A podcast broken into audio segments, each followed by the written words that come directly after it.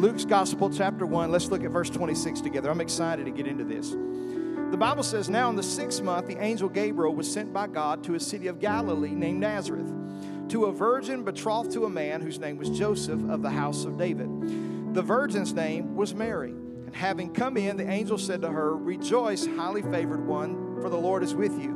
Blessed are you among women. But when she saw him, she was troubled at his saying, and considering what manner of greeting this was. Then the angel said to her, Do not be afraid, Mary, for you have found favor with God. And behold, you will conceive in your womb and bring forth a son, and his name shall be called Jesus. He will be great. He will be called the Son of the Highest, and the Lord your God will give him the throne of his father David. And he will reign over the house of Jacob forever, and of his kingdom there will be no end. And Mary said to the angel, How can this be, seeing that I do not know a man? And the angel answered and said to her, The Holy Spirit will come upon you, and the power of the highest will overshadow you, and therefore the Holy One who is to be born will be called the Son of God. Now, indeed, Elizabeth, your relative, have also conceived a son at her old age, and this is now the sixth month for her who was called barren, for with God nothing will be impossible. Then Mary said, Behold the maidservant of the Lord let it be to me according to your word. And then the angel departed from her. Father, we thank you for your word today. I pray that you would speak to our hearts. Lord, take this story, this classic, ageless story, and breathe fresh revelation upon it today for us. In Jesus' name, amen and amen. You can be seated. This morning, this morning I'm starting this brand new Christmas series that I've entitled Christmas Unplugged. And as you've read this morning in Luke's Gospel, chapter number one, we were reading about the story of Mary. And so I've entitled this message, this unoriginal Christmas title of this message today Have Yourselves a Merry Little Christmas. Come on, somebody. Will you say that with me? Have yourselves a merry little Christmas. You know, when you look at the Christmas story, it is paramount of the Christian faith. Um, as I said uh, just a few weeks ago, when we were do- dealing with Thanksgiving, that uh, the Thanksgiving holiday is, is though it's the most purest, uh, two of the most significant that we see on our calendar is going to be the birth of Christ and the resurrection of Christ. Now, it's, it's highly debated, and most scholars understand that Jesus was not born on December the 25th, though we celebrate it. The fact is, is that he was born. Amen? All historical records point to the fact, both secular and not, that Jesus Christ of Nazareth was born and walked the earth. He was saw uh, crucified and he was saw again later resurrected on the third day. And so we see that this Christian uh, bedrock of our faith story, the birth of Christ, is paramount to our faith. Because while the resurrection of Christ is important, because all of Christianity, all of our claims hang upon the resurrection. You see, if Jesus wasn't resurrected from the dead, then there is no Christianity. That Jesus is no different than Buddha, he's no different than Muhammad, he's no different than any other wise man of old. But Jesus resurrected, so there's the significance of that. But besides the resurrection of Christ, how many of you know the resurrection wouldn't be significant if he wasn't born? Come on. So we talk a lot about the second coming of Christ, and I don't know about you, but I'm ready for Jesus to come back. Hallelujah. Now, I know that all of my friends and all of my family aren't ready, so our goal is to evangelize the lost and preach the Word of God and reach them and keep working like we have forever, but living like it could be right now. So the second coming of Christ is so significant, but just as in the second coming of Christ is significant, the first coming of Christ is so significant.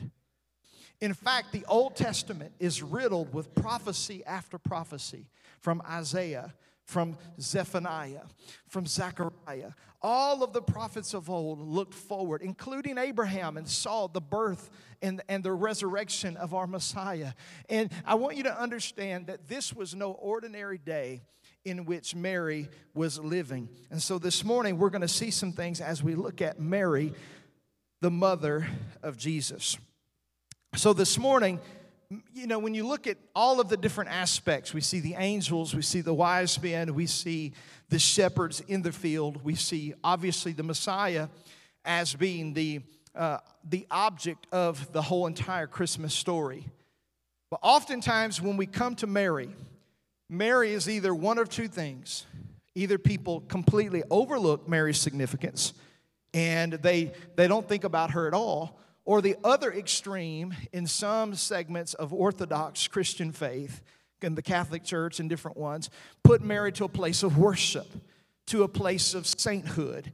And this morning, I want to strip away everything that you possibly have ever thought about Jesus' mother, Mary, and talk to you about Mary Christmas from her very perspective of her eyes. First of all, Mary was about 13 years old, is what history tells us. And, and that's a young age, but in those days, that was not a common, uncommon age for people to begin to begin their life. And, and in Jewish culture, you know, the, the boy become a man at age 13. He had his bar mitzvah. And, and so now we have Joseph and Mary betrothed, both of them having saved themselves for marriage.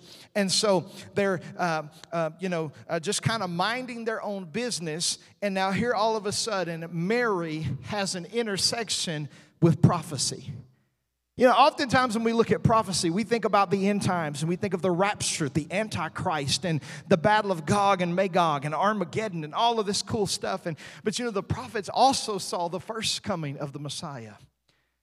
And they looked and they saw that Jesus would come like a root out of dry ground. Isaiah the prophet looked and he saw how, how Jesus would, would be, you know, just like us. He would be the God man, 100% God, 100% man. You see, there's a mystery surrounding this event. Because as I believe that Bible doctrine is so very important. And in this passage of Scripture, this morning, we see a couple of things. Number one, we see the what, what we would call the divine immaculate conception. Jesus was born of a virgin. Uh, that, that means that because no earthly father was connected to his, his conception, that the sin bloodline of a father was not passed down through Jesus. See, Mary was the, the incubator, if you will, of the seed of God. And so now what we see is that Christ is incarnate, the God man, God in flesh. See, don't get it twisted this morning. He wasn't 50% God and 50% man, he was 100% God and 100 100% man. And let me just go ahead and mess you up a little bit more. There's something unique about Jesus. Can I give it to you? You ready for this? I'm about to mess your whole head up. Let me, let me just tell you this Jesus is the only person who ever existed. He still exists, but I mean while he walked the earth. Jesus was the only person older than his mother and the same age as his father. That'll mess you up right there. Jesus is the only person older than his mother and the same age as his father. Now I'm about to mess you up. People say, well, yeah, how is that? Because Jesus wasn't born until the stable in Bethlehem. Well, see, that's what distinguishes us, my friend, from Jehovah's Witnesses. Jehovah's Witnesses believe Jesus did not come on the scene until the birth of Mary. But I'm here to tell you what the Bible says. The Bible says in John's Gospel, chapter 1, verse 1 In the beginning was the Word and the word was with God, and the word was God. And John 1:14 says, "And the word became flesh and dwelt among us." Jesus literally pre-existed with the Father in eternity past. Colossians wrote through the unction of the Holy Spirit by the hands of the apostle Paul that nothing was created except that it was created through Christ. And so literally what we see in Luke's gospel, I feel the Holy Ghost this morning. In Luke chapter 1, what we see is the infinite who is who expanded through eternity. We're talking about God this morning. Come on. Job 26, 7. We're talking about Jesus who created everything. Job 26, 7. All people talk about Job as the bad stuff. But let me tell you about Job. Job 26, 7 says, God stretched out the north over the empty space and he hung the earth on nothing. I'm talking about that God this morning. Is this microphone broke? I'm talking about that God this morning who stretched out the north over the empty space and he hung the earth on nothing and he slung every star into place and they are still standing where they are today. That Jesus, the infinite, became an infant. He that was eternal and was outside of time stepped down into time and walked among us in human flesh through a womb of a virgin named Mary uh, the prophets begin to see that Jesus would be born in this way. It was very significant. We've got to understand the incarnation of Christ is important. Before we can go any further this morning to understand the significance of this story, it's more than just angelic visitation, it's more than just something we read about. But you've got to understand that the incarnation of Christ is so significant because the only one who could be a perfect sacrifice for you and my sin is the one who was perfect himself. Hallelujah. The Bible said, He that knew no sin became sin for us, that we might become the righteousness of God in Him. What am I trying to say? I'm trying to say Jesus was never touched nor tainted by the sinful bloodline of a human man. Therefore, God just, just like, whoo, Jesus, just like the tomb of Joseph of Arimathea was borrowed, so Jesus didn't have to purchase a tomb for his burial for three days. The womb of Mary was also borrowed as the Son of God chose to come down through that, that, that vessel so that he could be born into this sin stained earth. You with me? Now let's look at this. We also see the, in, the incarnation and we see the divine conception. But what we've got to understand about Mary is Mary was a vessel. Everybody say vessel. Mary was a vessel. See, some people, they pray to Mary. Other people exalt Mary, but I, I want you to understand, even Mary said, My Lord, my God. E- even Mary eh, said, Whatever he says, do it. Uh, whatever Mary w- was the vessel that God chose to use, Jesus also said, Whoever does the will of my Father are also my mother and my brother and my sister. Come on, somebody. But just because Mary is not to be forsaken and just because Mary is not to be worshiped or exalted does not mean that we need to cast away her significance in this story because Mary is a very pivotal piece of the Christmas story. Because what we're about to see is thousands of years of prophecy and human history culminating in a conversation. I want you to think about something for a moment. Mary and Joseph are married, or, or betrothed to be married. That's a fancy way of saying they're engaged. Uh, Joseph has already did what he needed to do in their custom to, to make this happen. A lot's not known about Mary. We do know she was a, a Jewish and she had a lineage from Judah, and, and there's a lot of interesting things that we, we see about her. Elizabeth was her cousin, which, by the way, as the angel had said, there was a conversation concerning um, the impregnation of Elizabeth and Zechariah, and where John the Baptist was coming into the world, the forerunner of the Messiah. And now this angel comes. I want you to go back to the text and I want you to look at it with me. Luke chapter 1. And let's look at this. It, I'm telling you, it is so, people, there, I, I know people who don't like to preach this stuff. It makes me excited. Luke chapter 1, verse 26. Now, in the sixth month, the angel Gabriel was sent by God to a city of Galilee named Nazareth to a virgin. Everybody say a virgin. Betrothed to a man whose name was Joseph of the house of David.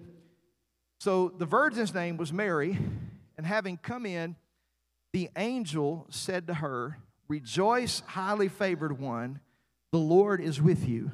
Blessed are you among women. But when she saw him, she was troubled at his saying and considered what manner of greeting this was. Then the angel said to her, Do not be afraid, Mary, for you have found favor with God. And behold, you will conceive in your womb and bring forth a son, and his name shall be called Jesus. He will be great.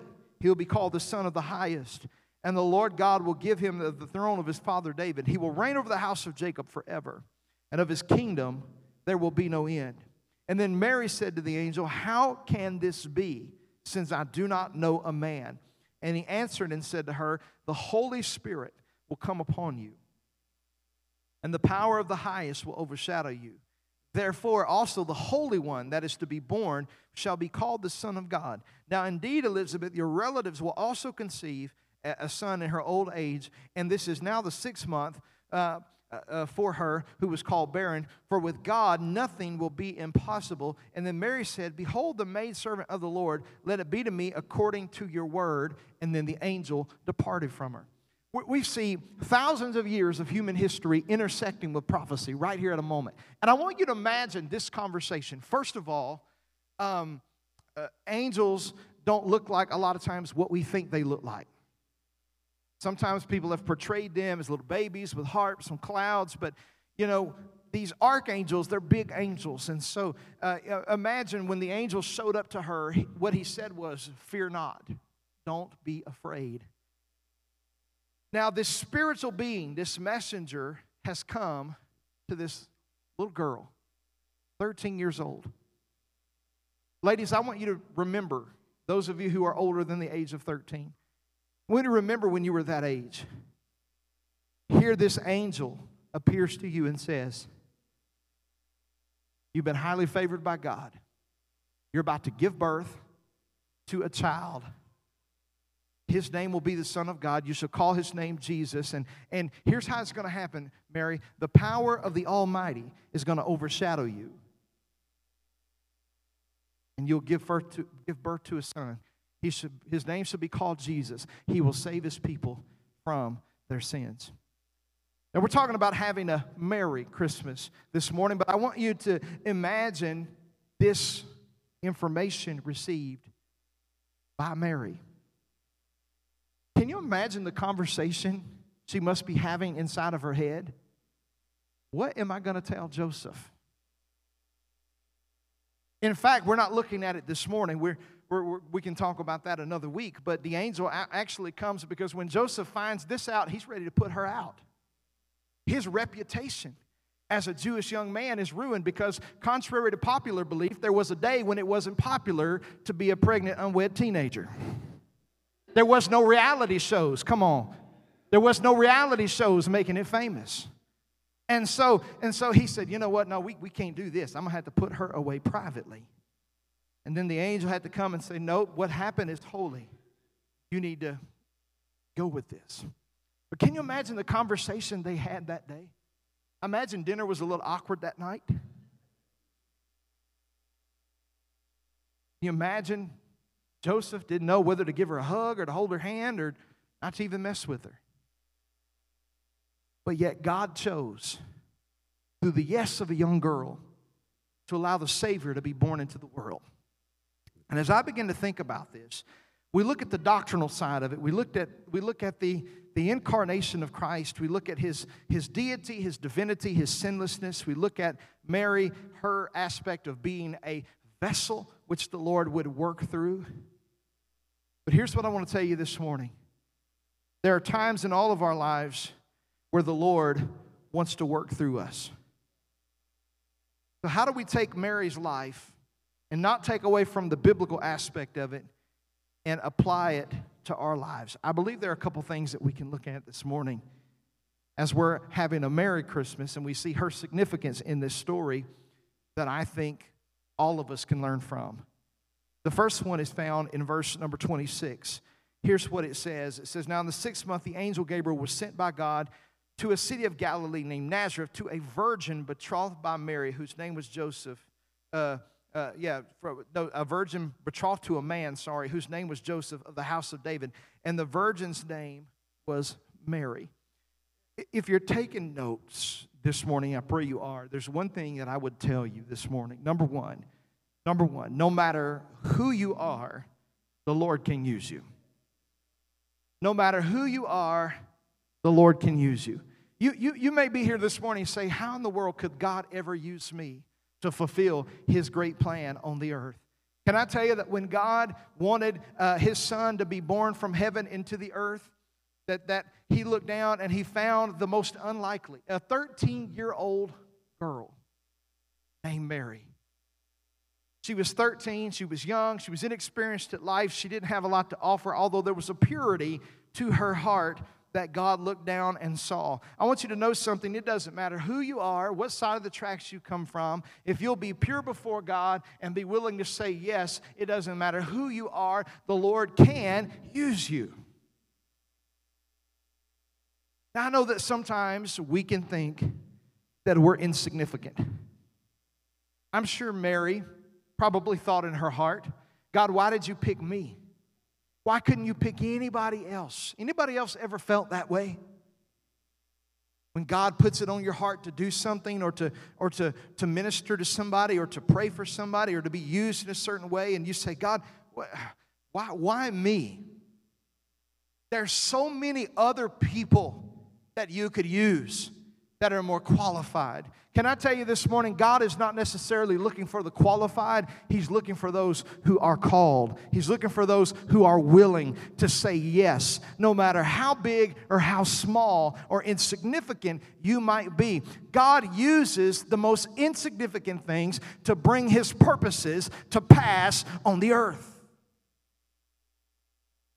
You might be here this morning, you think, well, I'm too small to make an impact. Friends, if you think you're too small to make an impact, you have never been in a bed with a mosquito. I'm here to tell you sometimes big things come in little bitty packages.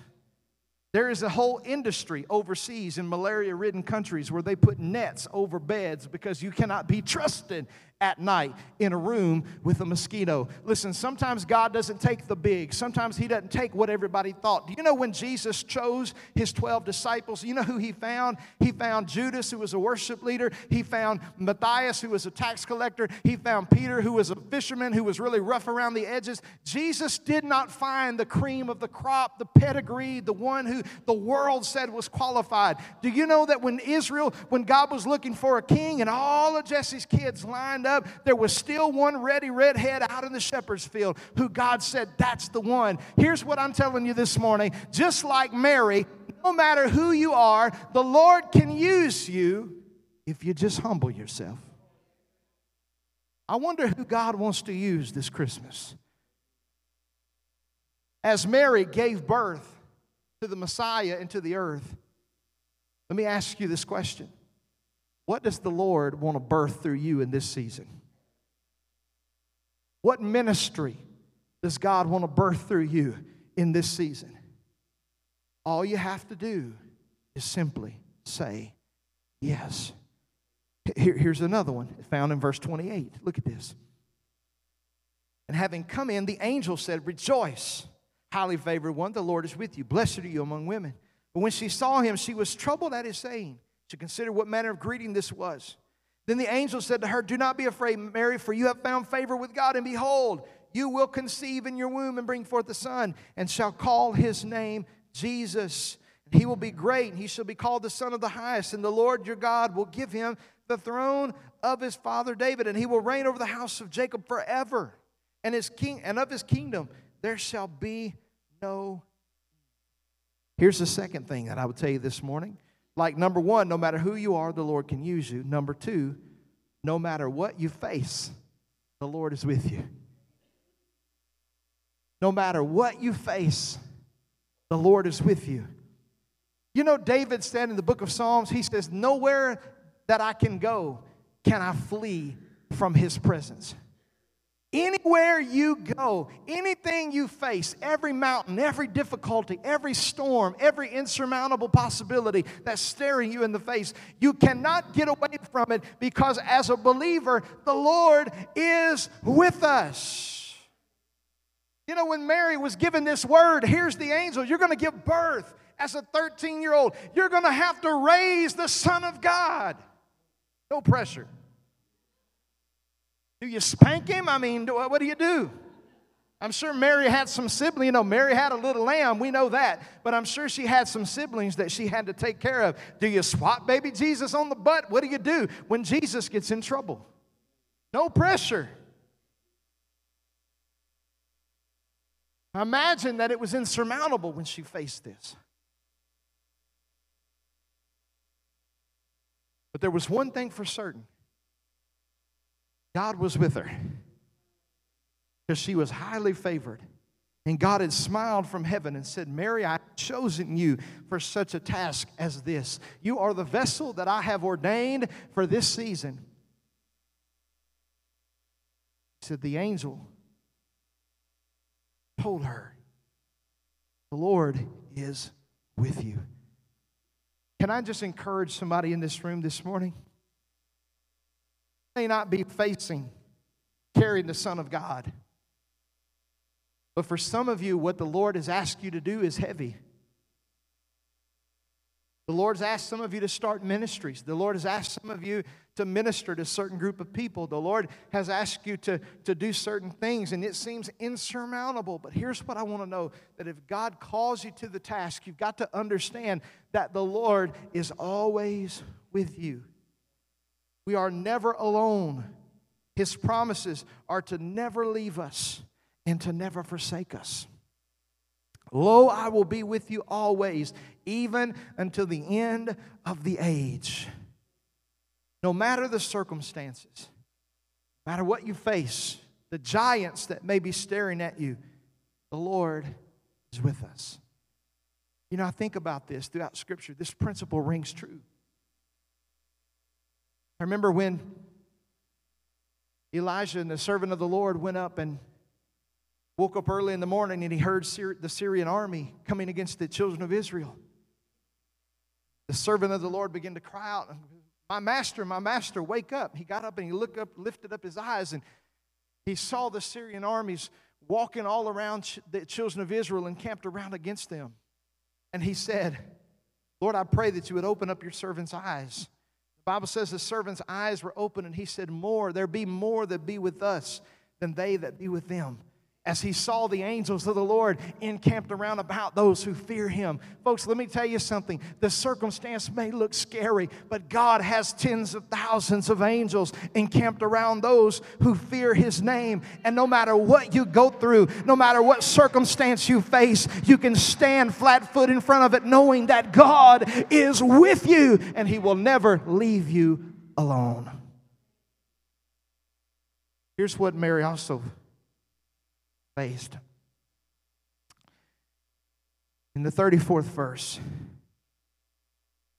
the Bible says, Then Mary said to the angel, Another way that can be translated is Mary asked the angel. How many of you know after a conversation like that, you'd probably have some questions? In fact, let me pause right here. How many of you, the Lord has ever asked you to do something and you responded, Well, how am I supposed to do that? Lord, I would do it if you just told me. Then Mary said, or Mary asked the angel, How can this be? Since I do not know a man. The angel answered and he said to her, The Holy Spirit will come upon you, and the power of the highest will overshadow you. Therefore, also, that Holy One who is to be born will be called the Son of God. Then he goes on to tell her about Elizabeth, your relative, also conceived in her old age, was now in the sixth month for her who was called barren. For with God, nothing shall be impossible. And Mary said, Behold, the maidservant of the Lord, let it be to me according to your word. And then the angel departed from her. Here's the third thing. Number two was no matter what you face, the Lord is with you. Here's number three no matter the promise, the Lord can perform it. No matter the promise, the Lord can perform it. Folks, here's what I need you to understand this morning. When God calls us to do something crazy for Him, it always requires faith. Can I just tell you that if you can do it on your own, it's probably not God. God calls us to do crazy things. And, and I'm going to tell you, it's great for God to put us in a corner sometimes and give us a task bigger than we could ever think of, and then we're faced with having to jump out off the deep end and hope God catches us. And, and, and listen, just because God calls you to something great and calls you to something big does not mean you won't have questions.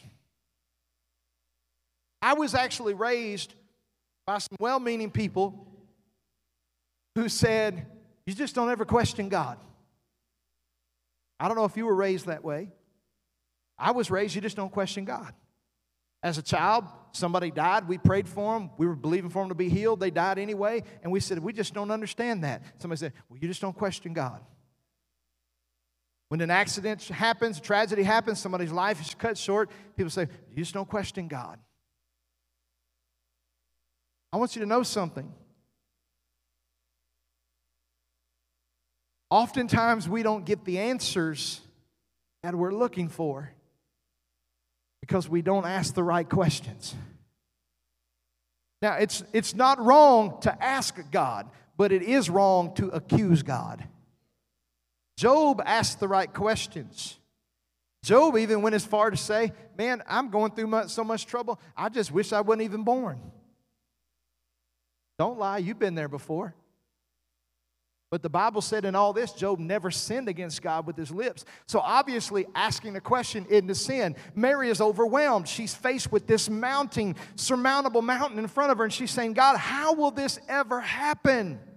I, you got to understand, God, I don't have the degree. I don't have the money to start this business. I don't have any of this. Here's what Mary's facing. How are you? What do you mean I'm going to get pregnant? Joseph and I, I'm going to keep this PG. We've barely held hands.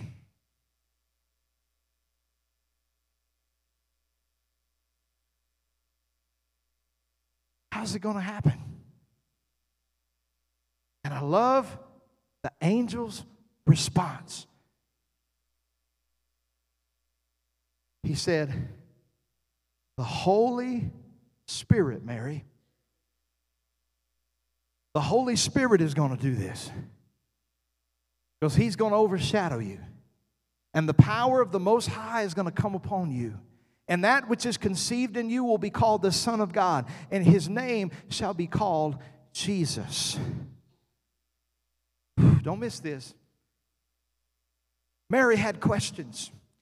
She said, Lord, how is this gonna happen? Questions. Questions. We all have questions. And can I tell you, sometimes God can answer us and still not give us all of the answers.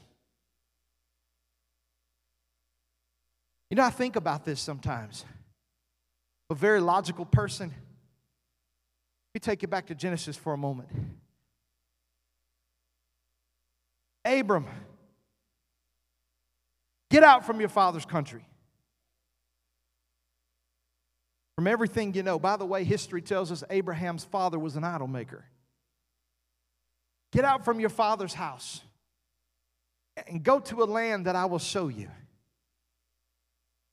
Well, how many of you know God could have told him where to go, but he just told him to start walking? He just told him to start walking. And as he walked, God began to expand and expound on what it is. But God did tell him, He said, "I Hey, listen, I, you just need to leave Lot behind. Don't take anybody with you. Here's what I'm going to tell you if you take Lot, it'll cost you a lot. It costed him a lot of peace, it costed him a lot of provision, it costed him a lot of things, but he should have left him behind. But here's what I, here's what I need you to know this morning. Mary had questions. God, how is this going to happen? The angel's response was, The Holy Spirit, Mary. Here's what I feel like the Lord told me to tell you today. I don't know who this is for this morning, but I feel it so deep down in my soul. You're facing something insurmountable. You don't know how you're going to do it. You don't know how the resources are going to come. You don't know how the building's going to break free. You don't know how this is going to happen. But here's what the Lord told me to tell you if you got a how, He's still got a Holy Ghost.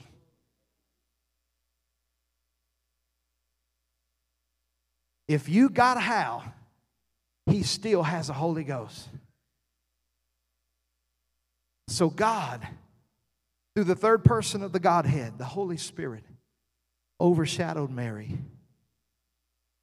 And that which was born in her was the Son of God.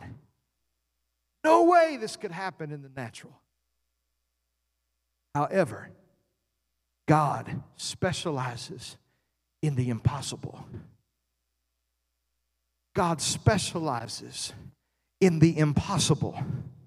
At the end of the day, you simply just need to be like Mary. Look at, look at the rest of this verse, this, this passage. Verse 37 says, For with God, nothing, everybody shout, nothing, nothing shall be impossible. And then Mary said, Behold, the maidservant of the Lord, let it be to me according to your word. And the angel departed from her. Let me interpret that in modern day English for you. Whatever you want to do in me, Lord, here I am. Come on, read it again. Did I, did I do the text, Miss Justice? Put the verse back up. Behold, the maidservant of the Lord. Let it be to me according to your word. Modern day English. Here I am, Lord. Have your way in my life. Let me tell you something about Mary. Mary's yes was so significant because she gave birth to the Son of God.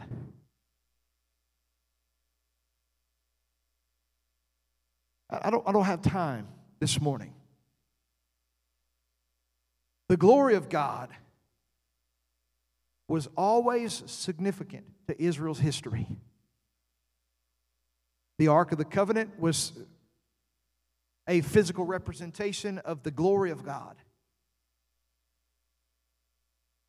That Ark of the Covenant was to be carried by the priest, right?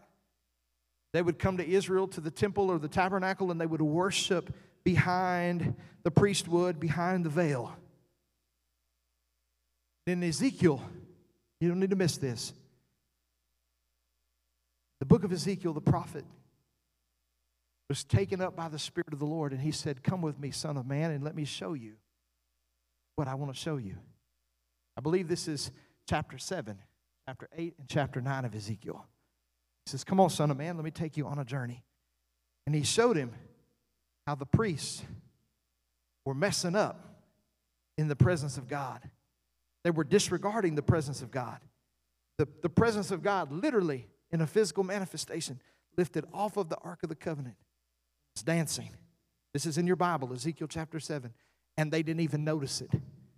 They were too busy with their rituals that they didn't notice the presence of God. So he said, All right, let's go in the outer court. And there were the people out there ministering, and the outer and the presence of God moved out there. They didn't notice. And then all of a sudden, the presence of God hovered over the door of the sanctuary. They just kept on doing their thing. Isn't it tragic when we keep doing our stuff and we don't even notice the presence of God's not even there? And then he says, Son of man, look. He looked over the eastern gate as the presence of God sat upon the Mount of Olives. And the Bible says this in Ezekiel chapter 9 that the presence of God left Israel. It was gone for 400 years. For 400 years, there was no glory. Somebody say, no glory. There was no glory in Israel, it was gone. But the Bible says, one night, there were some lowly shepherds out in the field when an angel of the Lord appeared to them and said, This night, you shall find a baby wrapped in swaddling clothes. He is the Son of God.